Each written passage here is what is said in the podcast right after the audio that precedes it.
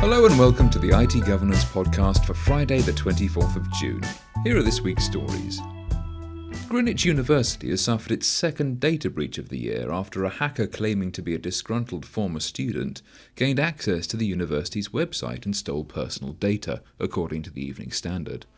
The compromised data, which was posted on the dark web, included students' full names, contact details and passwords, coursework results and feedback, and confidential medical information. Analysts have confirmed that more than 21,000 email accounts were affected. In a message posted to the university's website, the hacker said, So, due to my elite skills and e fame, you guys decided to kick me out of university because you couldn't handle the beast. In response to this, I've used the skills I've obtained to show you how good I actually am. Please let me come back. The ICO is investigating. I, for one, doubt the beast will get to complete his degree. An unprotected database containing the profiles for 154 million American voters has been discovered online.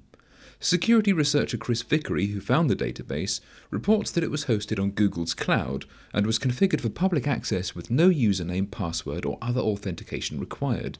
The compromised information, including voters' names, ages, genders, marital status, addresses, education, and ethnicity, as well as their stance on gay marriage and abortion, was exposed by a client of data brokerage firm L2. L2's CEO, Bruce Wilsey, told Vickery that the database was a year old copy of the national file. According to Wilsey, the client claimed to have been hacked, a claim that Vickery says he is taking with a grain of salt. Regular listeners will know that I've invited you to tell me what you want this podcast to cover. And we've had another question. After I discussed the EU General Data Protection Regulation, made up name Junior, no relation, asked, What other regulations are there for different areas of the world? The EU has the GDPR. What about America, Australia, Canada, China, Japan, etc.? Blimey. That's a very broad question, made up name Junior. We'd still be here next week if I told you about every single data protection law and regulation from around the world. I can, however, address a few of the specific ones you mention.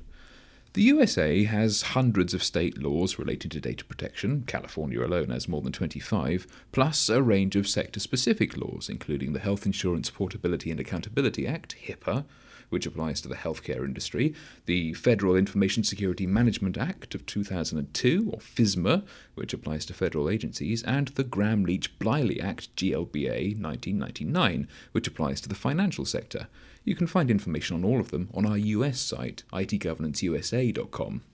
Australia's legislation affecting data protection is led by the Federal Privacy Act 1988, which was last amended by the Privacy Amendment Enhancing Privacy Protection Act 2012. States and territories also have their own data protection legislation, including the Australian Capital Territories Information Privacy Act 2014, the Northern Territories Information Act 2002, New South Wales's Privacy and Personal Information Protection Act 1998, Queensland's Information Privacy Act 2009, Tasmania's Personal Information Protection Act 2004, and Victoria's Privacy and Data Protection Act 2014. Canada has 28 laws that relate to data protection, principal among which is the Personal Information Protection and Electronic Documents Act, or PIPEDA, which governs how private sector organisations collect, use, or disclose personal information in the course of commercial activities. PIPEDA also applies to federal works, undertakings, and businesses in respect of employees' personal information. For further information about international data protection laws, I recommend DLA Piper's Data Protection Handbook. This is where I tend to begin my research. I hope this points you in the right direction. Well, that's it for this week. Don't forget to comment below telling us a bit about yourself and what you want to hear more of. And until next time, remember that you can keep up to date with the latest information security news on our blog. And whatever your cybersecurity needs, whether regulatory compliance, stakeholder reassurance, or just greater business efficiency, IT Governance can help your organization to protect, comply, and thrive. Visit our website for more information itgovernance.co.uk.